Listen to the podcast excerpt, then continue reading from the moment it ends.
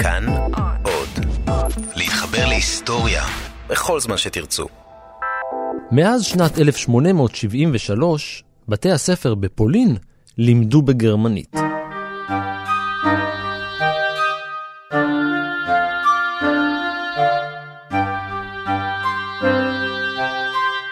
כל האזור שהוא היום פולין היה מסופח לגרמניה בסוף המאה ה-18, והגרמנית הייתה השפה השלטת.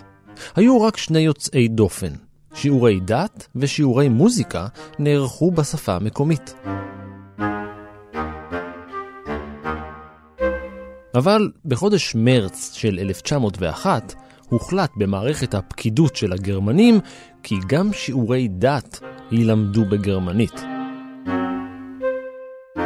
התגובה לא איחרה לבוא.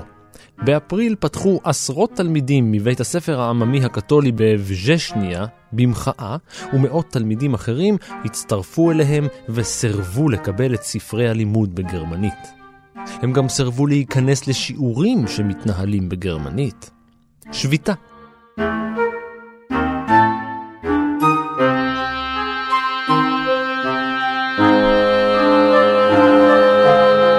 התגובה של המורים גם הגיעה, והיא באה בצורה של עונש קבוצתי.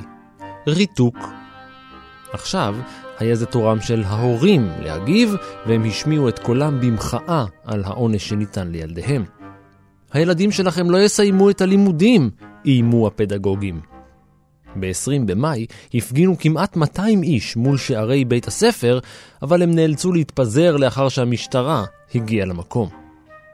26 הורים הועמדו לדין בהאשמות שונות, כמו הפרת הסדר הציבורי, הפרעה לפקיד במילוי תפקידו ועוד עבירות מהסוג הזה, ובנובמבר 19 מהם נשלחו למאסר בפועל, חלק למשך כמה שבועות, חלק ליותר משנתיים.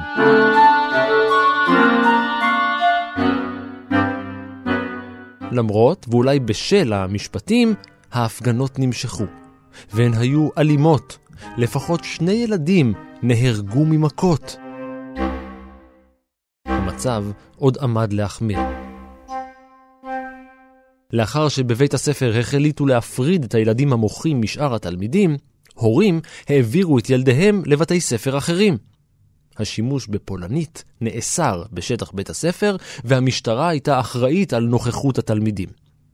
בצעד חכם במיוחד, ב-1903 הוחלט למחול לילדים השובטים. מספר המסרבים ללמוד בגרמנית ירד דרסטית, ועד הקיץ של 1904 כולם הרימו ידיים. 3 שנים לאחר מכן יצאו הסטודנטים בפולין לשביתת מחאה אדירה שהושפעה ממחאת הילדים הזאת.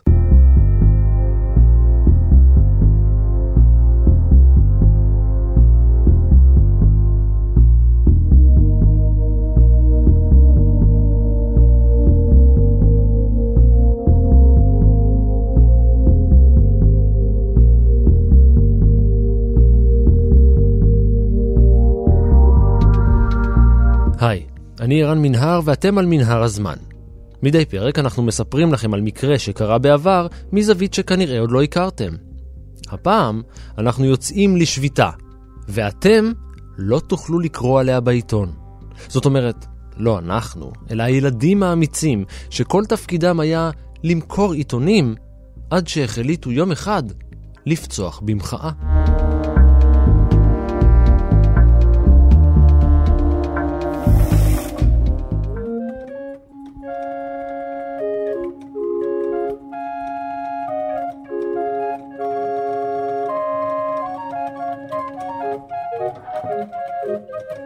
כתבי העת החלו לראות אור מיד לאחר המצאת הדפוס לפני יותר מ-500 שנה. הם יצאו פעם בחצי שנה והופצו בירידי ספרים. המגזין הראשון ראה אור בגרמניה ונקרא מרקוריוס גלובלגיקוס. בשנת 1665, שנות המגפה השחורה באירופה, עבר בית המשפט הבריטי מלונדון אל אוקספורד. כשעבר בית המשפט, עבר איתו גם העיתון המסקר אותו. הוא נקרא The Oxford Gazette, והוא היה העיתון הראשון שהופץ באנגלית באורח קבע. אבל איך הוא הופץ? העיתונים במקור למעשה עד סוף המאה ה-18 מופצים בשיטת המנויים. זהו פרופסור עוזי אלידע, חוקר ומרצה בחוגים לתקשורת ולהיסטוריה כללית באוניברסיטת חיפה. זאת אומרת, באמצעות שירות הדואר שמתפתח במאה ה-17 ולמנויים ולאליטות. יחד עם זאת, חדשות מודפסות מופצות באירופה מאז המצאת הדפוס. זאת אומרת, אני כבר רוצה לבוא ולומר שלמעשה יש פער עצום בין הופעת הדפוס לבין הופעת העיתונות. הדפוס מופיע ב-1440, העיתונות, זאת אומרת, פרסום מידע מודפס בצורה פריודית. זאת אומרת, בצורה תקופתית, קודם כל פעם בחודש, ואחר כך פעם בשבוע, החל ממחצית המאה ה-17, ולבסוף פעם ביום, החל בסוף המאה ה-18, מגמה כזאת ייקח בערך 150 שנה בין המצאת הדפוס לתחילת הופעה של עיתונות פריודית. יחד עם זאת, בכמעט 200 השנים הראשונות להופעת העיתונות, רוב העיתונות תופנה לאליטות ותופנה למנויים. לעומת זאת, ההמונים יצרכו חדשות מודפסות בצורה של פמפלטים. מה זה פמפלט? פמפלט הם פרסומים מודפסים חד פעמיים שמופצים בצורה אקראית. ההבדל בשיטות ההפצה היא שבעוד שעיתונים במאות 17-18 יופצו למערכות סגורות, סגורות לחלוטין, לא ברחוב אלא בבתים באמצעות שליחים ובאמצעות שירות דואר, הרי שהפמפלטים, הפרסומים החד פעמיים, יופצו באמצעות קולפורטרים, באמצעות אנשים שזה מקצועם, להסתובב ברחובות ולצעוק את הכותרות.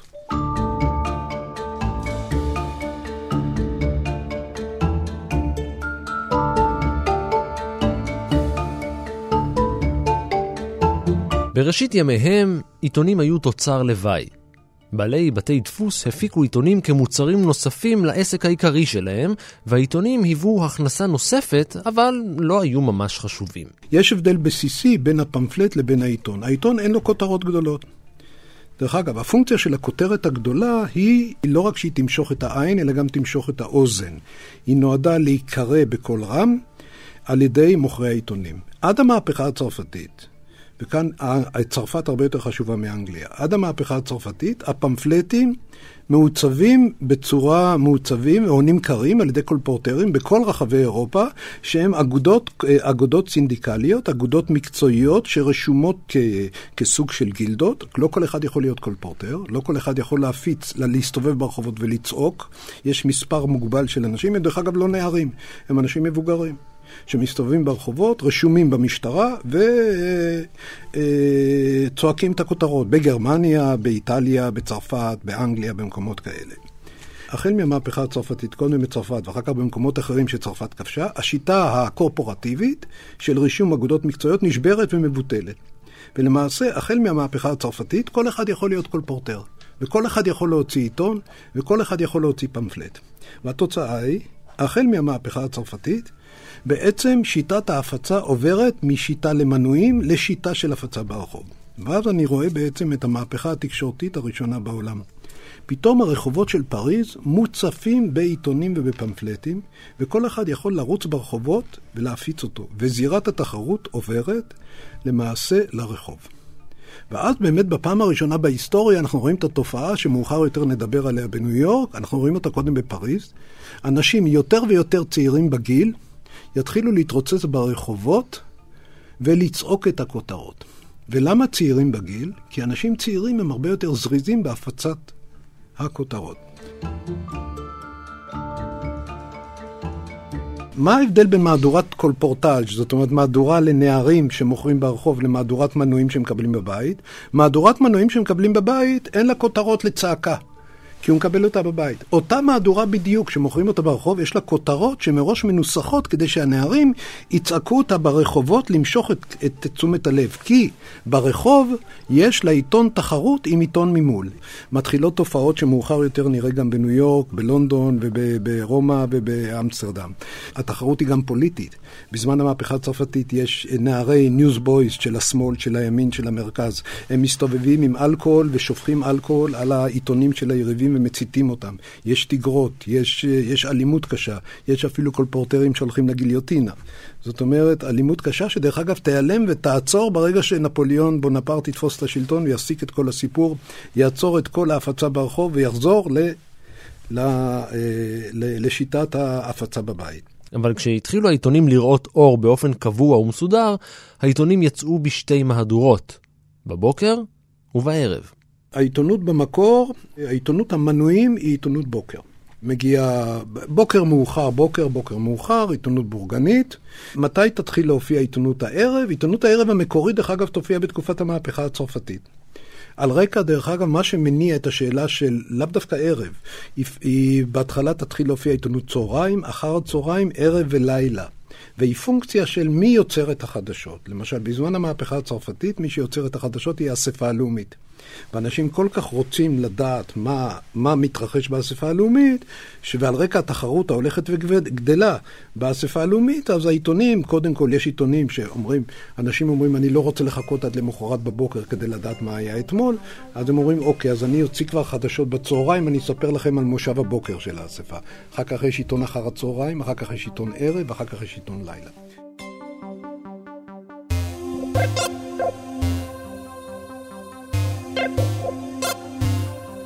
שתי מהדורות של אותו עיתון בכל יום. נשמע כמו משהו שלא יכול להתקיים בעת המודרנית, אבל זה גם מה שהיה כאן, בארץ, בימים עברו. הידיעות החדשותיות העדכניות ביותר קרו לאחר שיצאה מהדורת הבוקר, ולכן יצאה עוד מהדורה אחרי הצהריים ולקראת ערב. עיתון אחד שכזה אפילו הנציח את התופעה בשמו, ידיעות אחרונות. העיתון המתחרה הוציא מהדורה בשעות הערב עם תפילת ערבית, ולכן התהדר בשם ידיעות מעריב, שלימים מתקצר והפך למעריב. את שתי מהדורות העיתונים מכרו גם בדוכני העיתונים, אבל גם חילקו לקוראים המנויים. למעשה, המהפכה הצרפתית יוצרת מודל שבעצם יהפוך למציאות החל מ-1860-1870 בכל רחבי אירופה וגם מעבר לאוקיינוס האטלנטי. החל מ-1870, על רקע המהפכה התעשייתית, יופיע סוג חדש של עיתון. עד 1850-60, בסופו של דבר, חוץ מאירועים מהפכניים, רוב הקוראים של העיתון זה המעמד הבינוני המבוסס, הגבוה, שקורא מהדורות ולמעשה הקולפורטרים. אותם מוכרי עיתונים, ברובם להוציא מהפכה צרפתית ורואים יוצאי דופן, מוכרים פמפלטים או מוכרים ספרים במרחב הציבורי. אין את אותם נערים. מתי בעצם יופיעו אותם, בהמוניהם אותם נערים? כאשר יתחילו להופיע עיתוני המון. עיתונים שמופנים להמון הרחב וימכרו בחצי סנט. מחלקי העיתונים היו בדרך כלל נער או נערה בגיל ההתבגרות, שחילקו את עיתוני היום למינויים במסלול קבוע, לפני או אחרי יום הלימודים. לרוב הם היו רכובים על אופניים, למי שהיה רישיון היה אפילו רכב. אתם מכירים את הרוטינה. ילד על אופניים זורק עיתונים אל דלתות הבתים בשכונה השקטה, עיתונים שנוחתים בדיוק מופתי על מפתן הדלת של כל בית ובית.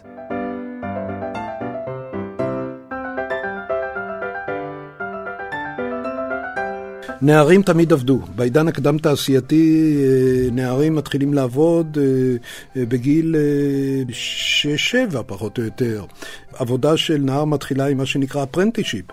אתה עבודה בכל קורפורציה, אם אתה נפח, או אם אתה סנדלר, או אם אתה נגר, או אפילו אם אתה קולפורטר, אם אתה מוכר עיתונים, אתה מתחיל בגיל 6-7 ללמוד את המקצוע. ואחרי שאתה לומד את המקצוע, יש תהליך של התמחות, ואתה עובר בחינה, ואז אתה הופך לבעל מקצוע. ככה שכולם עובדים. עם המהפכה התעשייתית, אז כשנשברות הקורפורציות, אז הקפיטליזם זורק את הילדים בגיל מאוד צעיר לעבוד במפעלים. ככה שזה לא בדיוק, אין כאן, התופעה של ילדים עובדים במאה ה-19 היא תופעה נפוצה, ככה שאין דבר יוצא דופן בלראות ילדים מוכרי עיתונים. ויש שיטת הפצה נוספת. לצד שיטת ההפצה של הקולפורטאז' תתחיל החל מ-1800, 50-60, שיטה נוספת והיא שיטת הקיוסקים. המושג קיוסק הוא מושג אוטומני. קיוסק, בניגוד לארץ ישראל, זה לא מקום שבו מוכרים גזוז, אלא הוא מקום שבו מפיצים עיתונים. המושג לראשונה נטבע בצרפת, בתקופת אוסמן, נפוליאון השלישי, וחברה בשם השט תופסת מונופול ומקימה רשת של קיוסקים על הבולוורדים הגדולים ובתחנות הרכבת, ועל פי אותו מודל נוצר מודל של הפצת עיתונים בברלין, בלונדון, בשיקגו, בניו יורק ובמקומות אחרים בארצות הברית, כך שלמעשה העיתונים מופצים הן בצורת הפצה נייחת במרחב הציבורי באמצעות קיוסקים, והן בצורה של הפצה גמישה באמצעות נערים שפשוט נכנסים לכל פינה, צועקים את הכותרות ברחובות, נכנסים לבתי קפה, נכנסים, אתה לא יכול להתחמק מהם. מחלקי עיתונים, פייפר בויז, היו נפוצים בארצות הברית, בבריטניה, בקנדה, באוסטרליה, בניו זילנד, באירלנד ואפילו ביפן. ובכל מקום בו היה התפקיד הזה קיים, הוא נצרב ונותר בזיכרון הלאומי.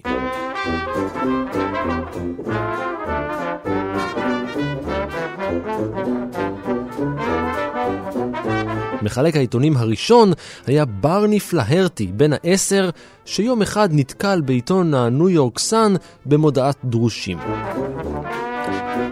אל המובטלים, הצהירה המודעה, מספר גברים איתנים יכולים למצוא עבודה בחלוקת העיתון הזה. השנה הייתה 1833, וברני הקטן התחיל את העבודה הראשונה שלו בחיים.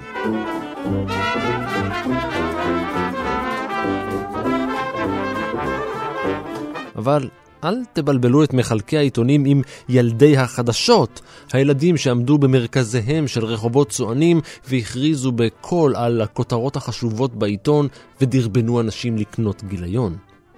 רק בעיר ניו יורק היו 50 עיתונים שונים שהחזיקו ילדי חדשות שכאלה. בעוד שאת עיתוני הבוקר חילקו הילדים עם האופניים, מחירת עיתוני הערב נשענה כמעט לגמרי על עבודתם של ילדי החדשות.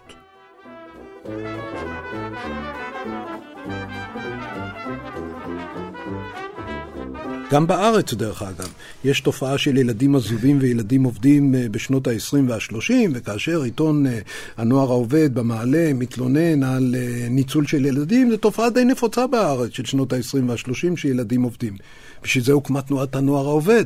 בין היתר, לטפל בין היתר בילדים עובדים ולנסות איכשהו לבצע אינדוקטרינציה באותם ילדים עובדים ולכוון אותם לתנועה הסוציאליסטית, כמו שביתר מנסה לכוון אותם לתנועה אחרת. זאת אומרת, תופעת הילדים העובדים היא בכלל לא תופעה רומנטית. תראה, בארץ מה שנמכר ברחובות הם עיתוני ערב, מכיוון שעיתוני בוקר נמכרים בשיטת המנויים. דבר מגיע הביתה באמצעות מחלקים, שגם הם חלקם לפעמים נערים, שעד היום דרך אגב, כמו עיתון הארץ, איך עיתון הארץ מגיע אליך הביתה? באמצעות מחלקים קבועים של העיתון, שזורקים את העיתון לתיבת הדואר שלך, או מביאים לך אותו, צמנים לך אותו על יד הבית, על יד הדלת.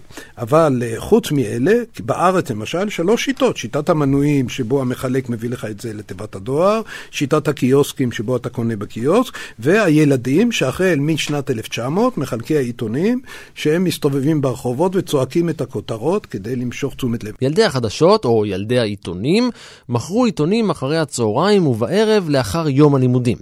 והדיל היה פשוט. קונים 100 עיתונים ב-50 סנט, ומוכרים כל גיליון בסנט אחד. רווח של חצי סנט על כל גיליון. אם הכל היה הולך כמו שצריך, הרווח היה 200%.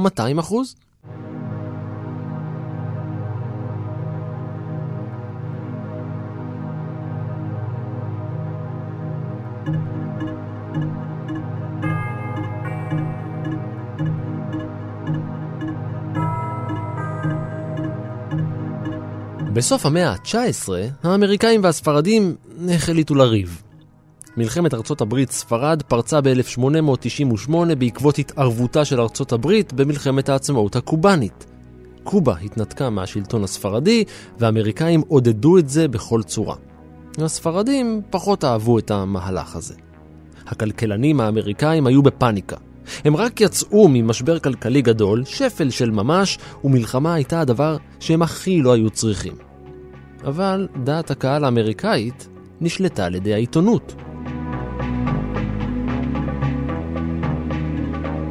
האמריקאים לא ידעו מה דעתם על הסכסוך עם הספרדים, עד שלא אמרו להם שא' יש בכלל סכסוך עם הספרדים, וב' שדעתם היא שצריך לצאת למלחמה. זה אחת המלחמות המעניינות שבין היתר מי שיזם אותה היא העיתונות עצמה. העיתונים הפיצו פייק ניוז, יצרו דעת קהל עוינת כנגד הספרדים, והובילו למעשה לפלישה אמריקאית לקובה. מי שפמפמו את הדעה הזאת וחרחרו מלחמה, היו שני אלי עיתונות ואנשים עשירים מאוד, שהתחרו ביניהם על הכותרת הצעקנית ביותר. אחד היה וויליאם הרסט, הבעלים והמוציא לאור של הניו יורק איבנינג ג'ורנל. השני, ג'וזף פוליצר, בעליו של The Evening World. הם עובדים על שיטת הנטוורק. מה זאת אומרת? יש לכל אחד מהם כ10 עיתונים שפזורים ברחבי ארצות הברית. עיתון העוגן מפרסם את הסקופים הגדולים, ולמעשה המאמרים שלהם מפורסמים בכל רשת העיתונים, כאשר כל עיתון מקומי בבוסטון או בניו יורק או בלוס אנג'לס מפרסם ידיעות מקומיות, פלוס ידיעות שפורסמו בעיתון האם בניו יורק, בשיטת הסינדיקציה. השניים דחפו למלחמה דרך הכותרות. על הדרך הם המציאו מושג חדש, עיתונות צהובה.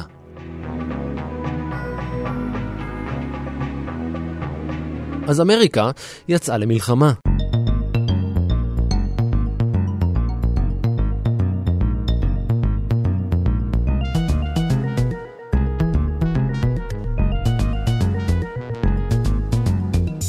וזה עזר, לפחות לעיתונים. כי ככל שהלכה המלחמה והתקדמה, ככה עלו מחירות העיתונים. ואתם יודעים מה עושים כשהמחירות עולות? נכון, מעלים מחירים.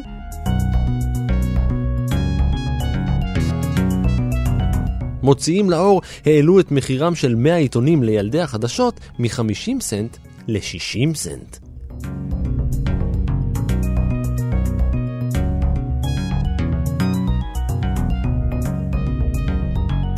הציבור היה צמא לחדשות. התקשורת הייתה היחידה שהרוויחה מהמלחמה. התקשורת היא פולשנית. אנחנו לא בעידן, אין עדיין רדיו, אין עדיין טלוויזיה. אנחנו ב-99, נכון שהרי נועה כבר שם, אבל זה בעצם אמצעי התקשורת המרכזי. ודרך אגב, זה לא עיתוני, בוא לא נטעה. הניו יורק ג'ורנל והניו יורק וורלד הם לא עיתוני ערב. הם עיתוני כל היום.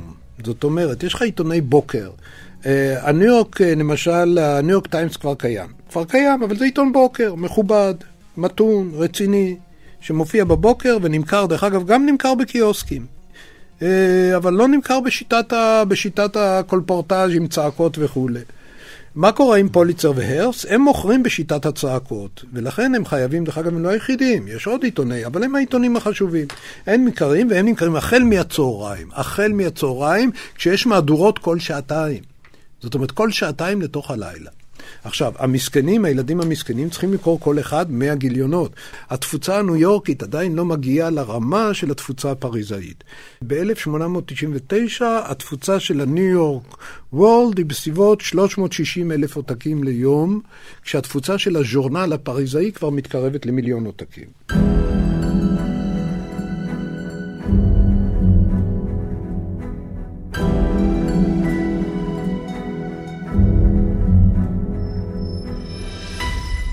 המלחמה נמשכה 3 חודשים, 3 שבועות ויומיים, ובאמצע אוגוסט של 1898 ניצחו ארצות הברית של אמריקה את ספרד של אירופה. השקט שב על כנו והעיתונים קיבלו את ליטרת הבשר שלהם. כולם שבו והורידו את המחירים, וילדי החדשות שבו וקנו 100 גיליונות ב-50 סנט. כולם חוץ משניים. אתם כבר מנחשים מי, נכון? הירסט ופוליצר, שני היריבים הגדולים, סרבו לחזור למספרים שלפני המלחמה. ואת ילדי החדשות זה ממש לא עניין. הם סחבו וסחבו עוד ועוד עם המחירים הגבוהים, אבל אחרי פחות משנה הם נשברו. ואם ילד למשל כזה שלוקח, מקבל 100 גיליונות, מבקש מהספק, תן לי 200 גיליונות, הוא לא יקבל 200 גיליונות, הוא יקבל רק 100. זאת אומרת שטווח הוא לא יכול לבצע קומבינציות ונגיד להתארגן בקבוצה ולקנות נגיד 1,000 גיליונות מהספק ולנסות למכור אותם כדי להרוויח כמה דולרים. אז הוא נתקע עם סחורה עודפת. הוא בעיה. הוא משלם מראש. תבין, הוא משלם מראש והוא נתקע עם סחורה עודפת. ב-18 ביולי 1899 קבוצת ילדים שכזאת בלונג איילנד תחת הנהגתם של קיד בלינק ודייוויד סימונס הכריזה שלא תמכור יותר את העיתונים של הירסט ופוליצר עד שהמחיר לא ישוב לקדמותו. למחרת הצטרפו גם מחלקי העיתונים של מנהטן וברוקלין. חשוב לזכור שהקולפורטרים בכלל הם אלימים. כבר במהפכה הצרפתית נתקלנו באלימות. גם קודם לכן יש אלימות בין הקולפורטאז'. האלימות היא כאן היא ברמה סינדיקלית. זאת אומרת, מי שמנסה לשבור שביתה, תוקפים אותו. תולשים ממנו את כי הם מנסים. בשלב הראשון מוכרזת שביתה. דרך אגב, כל הסיפור עצמו נמשך בערך שבועיים.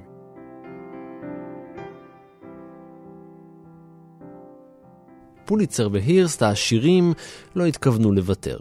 הם שילמו לאנשים בוגרים למכור את העיתונים שלהם, ואפילו הצמידו להם שוטרים כדי שישמרו עליהם מפני פורעי החוק הקטנים והמורדים. אבל הילדים השובטים הערימו על השוטרים, פיתו אותם להתרחק מהמקום, והשיגו את מטרתם תמיד.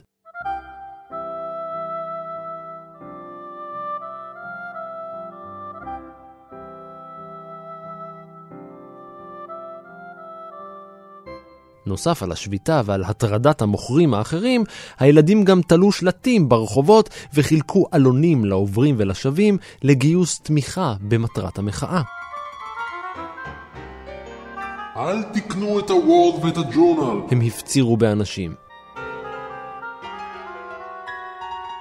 מי שעמד בראש המחאה והחרם היו בעיקר שני נערים, אליהם הצטרפו עוד ועוד נערים שהפכו לראשי ועדים.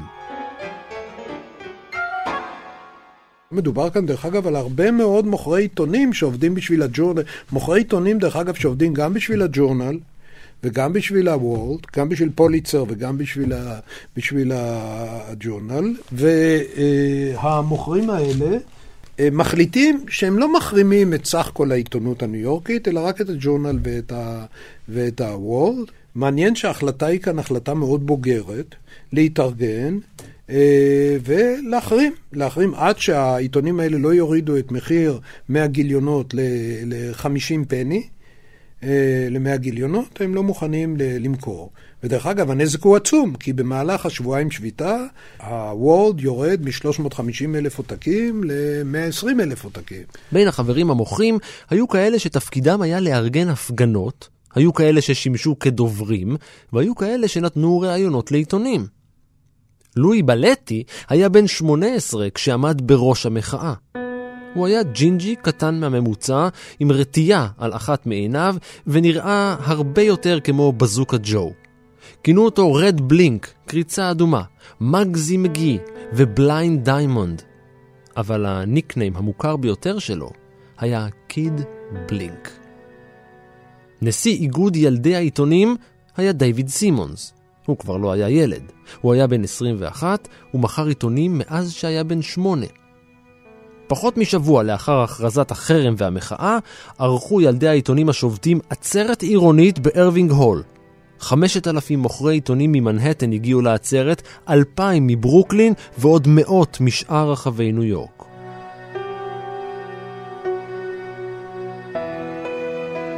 העצרת הייתה כל כך חשובה שהעיתונים ציטטו קטעים נרחבים מתוך נאומי המנהיגים. כן, יש שם נאום מאוד ידוע של קיד בלינק, ויש שם נאום מאוד ידוע של משהו מעניין של דיוויד סימונס, שבין היתר קורא לצמצם את האלימות. הם מבינים מהר מאוד, ראשי השופטים, שהאלימות אולי תרחיק מהם את התמיכה של דעת הקהל, ולכן הם קוראים לצמצם את האלימות, ובאמת יש צמצום של אלימות אחרי המפגש הזה. If we don't sell papes, then nobody sells papes. Nobody comes through those gates till they put the price back where it was. What do you mean, like a strike? Yeah, like a strike.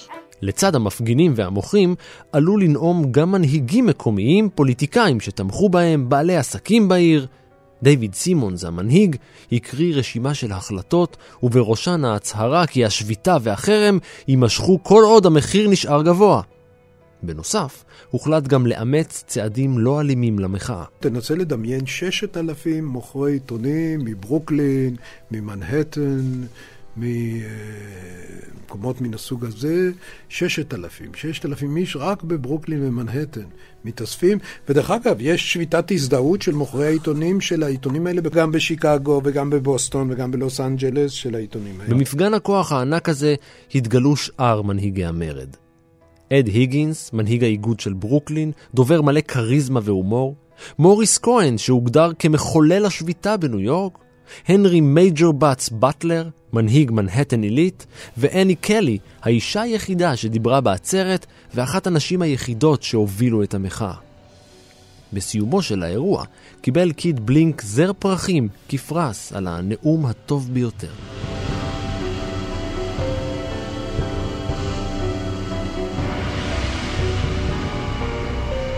מאוד מפחיד את פוליצר ואת הרסט, שלדעתי מחליטים כאן לנקוט בשיטה של הפרד ומשול, כדי לשפור את עוברים לטכניקות של עורמה, פרובוקציה ומניפולציה.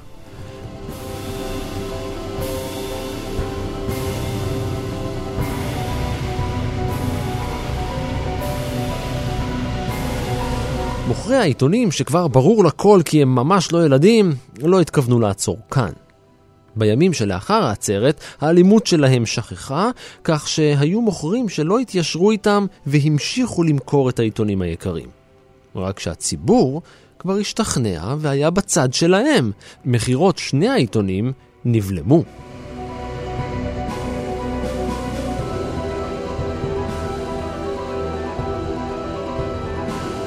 אבל הם היו צריכים לעשות עוד משהו, משהו שיגרום לציבור ללחוץ עוד על שני המולים להוריד את המחיר.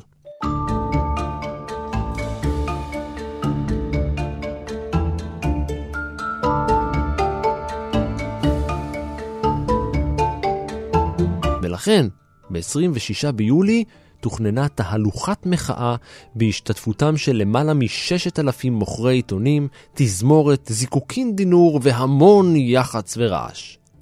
אבל אף גורם לא נתן לתהלוכה אישור, והיא מעולם לא קרתה. במקום זה, מה שקרה היה סקנדל.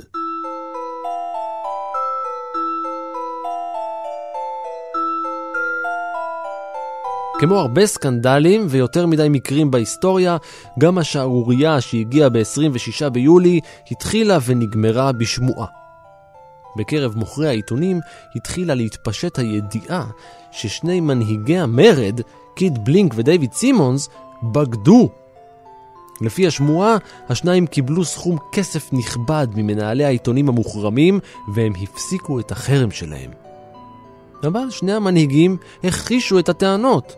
מדובר בפייק ניוז, הם טענו. כן, הערכה שלי היא שאנשים של פוליצר והרסט ביצעו כאן מהלך כפול. האם הם באמת שיחדו את ראשי השביתה? אני מעריך שלא.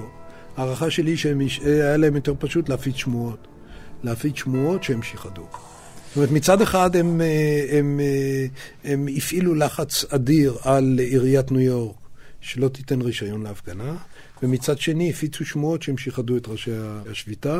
שמועות? היה מי שטען שבלינק באמת נראה לבוש בבגדים חדשים ויקרים יותר. הנזק התדמיתי נעשה. בניגוד למנהיגים מודרניים, השניים פרשו והתפטרו מתפקידם כראשי המחאה. באותו הלילה זיהתה את קיד בלינק ברחוב קבוצה של נערים שזעמה על הבגידה שלו. הם כנראה לא שמעו שהוא התפטר והחלו לרדוף אחריו ברחובות העיר. שוטר שעבר במקום וראה את כולם רצים תפס את בלינק ועצר אותו. הוא היה בטוח שהוא מוביל ומנהיג את כל החבורה הרצה. הוא הוביל אותו אחר כבוד אל תחנת המשטרה בגין הפרת הסדר הציבורי.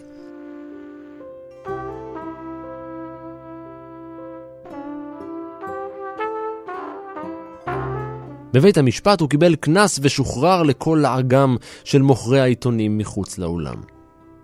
מייג'ור בטס נעצר בסוף חודש יולי והוא אשם בסחיטה. הוא דרש מהניו יורק וורלד $600 לסיום השביתה שלו. היום זה כמעט $20,000.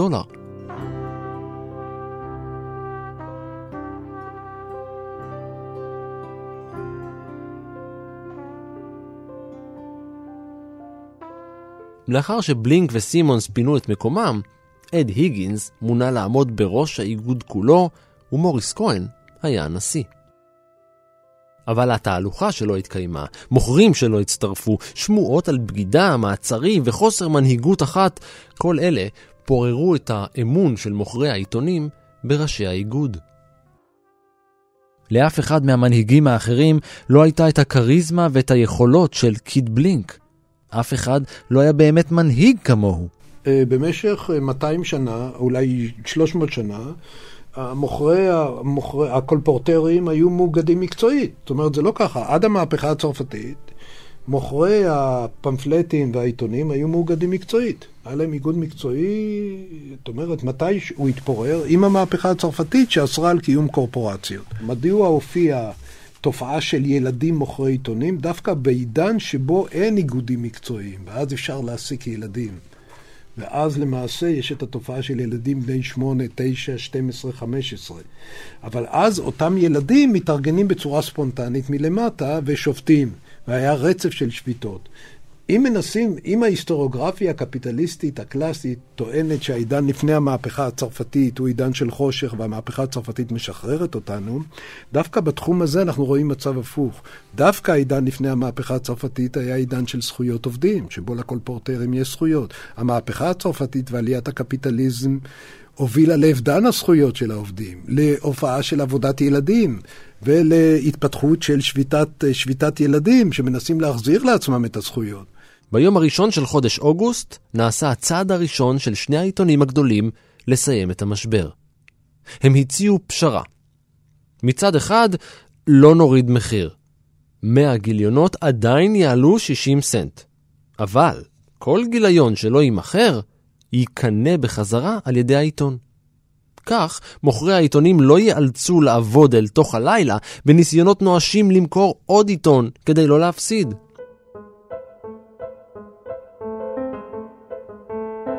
זו הייתה הצעה שבאמת קשה לסרב לה, וזו בדיוק הסיבה שמוכרי העיתונים קיבלו אותה בזרועות מצפות. למחרת, תמה השביתה והאיגוד פורק.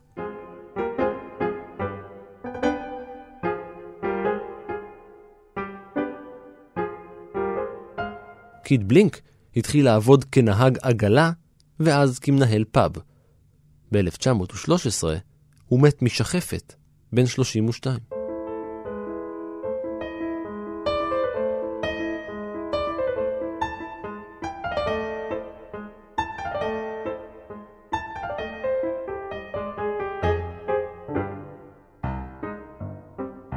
השביתה הייתה מוצלחת והשיגה את מטרתה. אבל זה לא שמוכרי העיתונים לא שבתו בעבר. הם שבתו 5 פעמים קודם לכן, פעם אחת אפילו בשביתת מחאה נגד אותם שני העיתונים בדיוק, אבל אירועי 1899 היו המשמעותיים ביותר. זו הייתה המחאה שהציתה מחאות.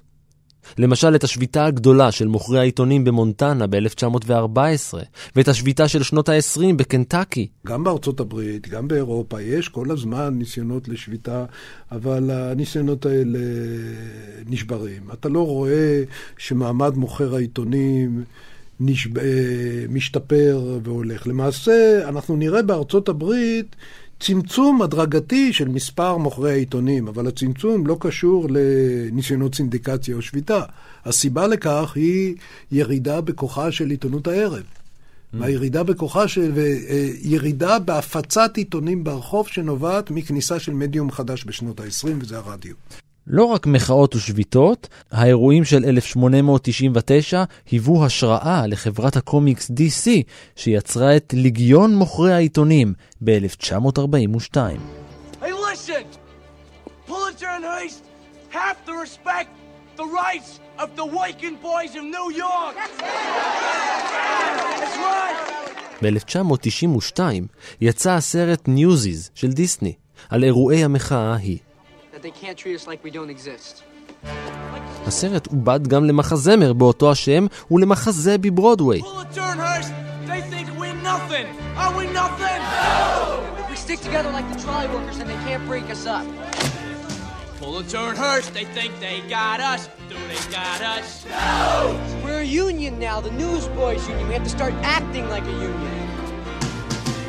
Even though we ain't got hats or badges, we're a union just by saying so.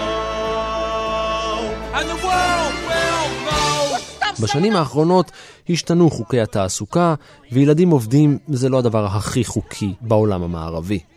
בטיחותם של הנערים והנערות הרוכבים גברה על השיקולים הכלכליים, ועיתונים רבים עברו להעסיק מבוגרים בקווי החלוקה. התופעה שנראה ברוב רחבי העולם, זאת אומרת, נראה בעצם את ההיעלמות של מוכרי העיתונים ומעבר ממחירה ברחובות למחירה בקיוסקים למעשה. זאת אומרת, המרחב הציבורי ימשיך להיות מקום למחירה, אבל המעבר יהיה ממחירה אגרסיבית ברחובות למחירה בקיוסקים. שהיא תהיה בעצם המחירה. היום אתה רואה מפעם לפעם בערים הגדולות באירופה, פה ושם אתה רואה מישהו שמוכר עיתונים, אבל הוא כבר אדם מבוגר, אתה כבר לא רואה את הנערים. מספרם של מחלקי העיתונים ירד באופן הולך וגובר. עיתוני הערב נעלמו כמעט לחלוטין, והעיתונים המודפסים בכלל הולכים ומתפוגגים. מספר המחלקים ירד גם כי אנשים הקוראים השתנו והם צורכים חדשות ברשת. יש התפתחויות לא שוות בהתפתחות המדיה בעולם. ההתפתחות באמריקה בארצות הברית היא הרבה יותר מואצת, כי הרדיו החדשותי ובייחוד הרדיו הפופולרי הסנסציוני באמריקה, בארצות הברית, מתפתח בצורה שונה מזו של אירופה. ולכן בארצות הברית עיתונות הערב תיפגע בצורה יותר קשה כתוצאה מהתפתחות הרדיו המלודרמטי הסנסציוני. לעומת זאת באירופה לא מתפתח רדיו מן הסוג הזה, ולכן עיתונות הערב תמשיך לשגשג. אם הפרינט מת? אם הפרינט מת, אז למה בנימין נתניהו עסוק כל כך בניסיון לפתות את שלדון אדלסון להשקיע מאות מיליוני $100 מיליון בישראל היום? זאת אומרת, כנראה שהפרינט לא מת. אחת ל100 שנה או אחת לתקופה יש אמצעי תקשורת שהוא הגמוני, שהוא חזק יותר מאמצעי תקשורת אחרים. אבל אמצעי תקשורת בשלב מסוים זה הספר, אחר כך זה העיתון המודפס, אחר כך זה הרדיו, הטלוויזיה והאינטרנט. אבל אמצעי התקשורת האחרים לא נעלמים.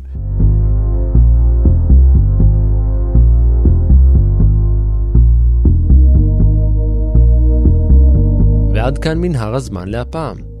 תודה לעוזי אלידע.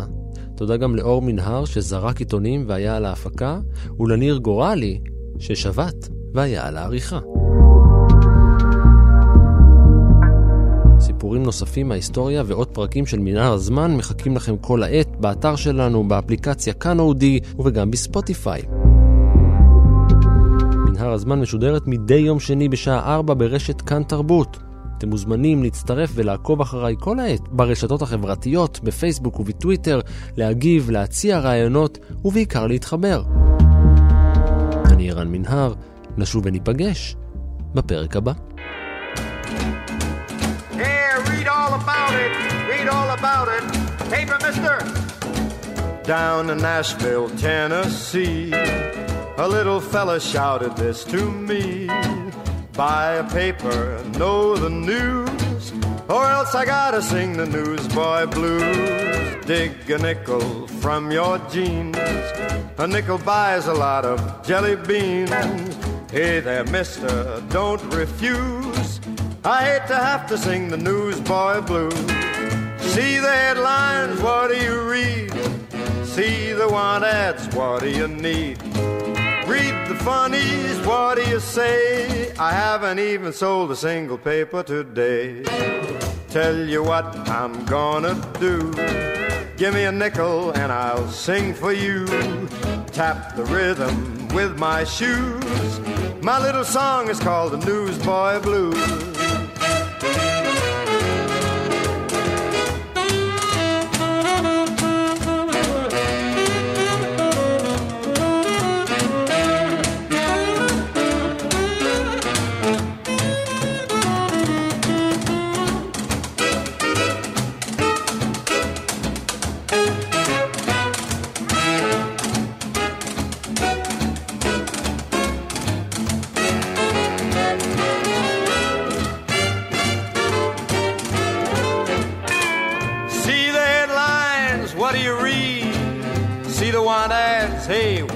Need.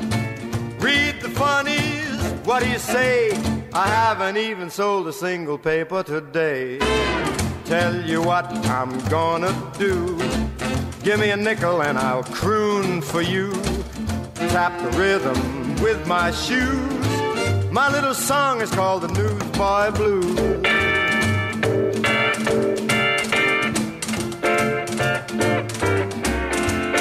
I'll beat the rhythm with my shoes. My little song is called The Newsboy Blues.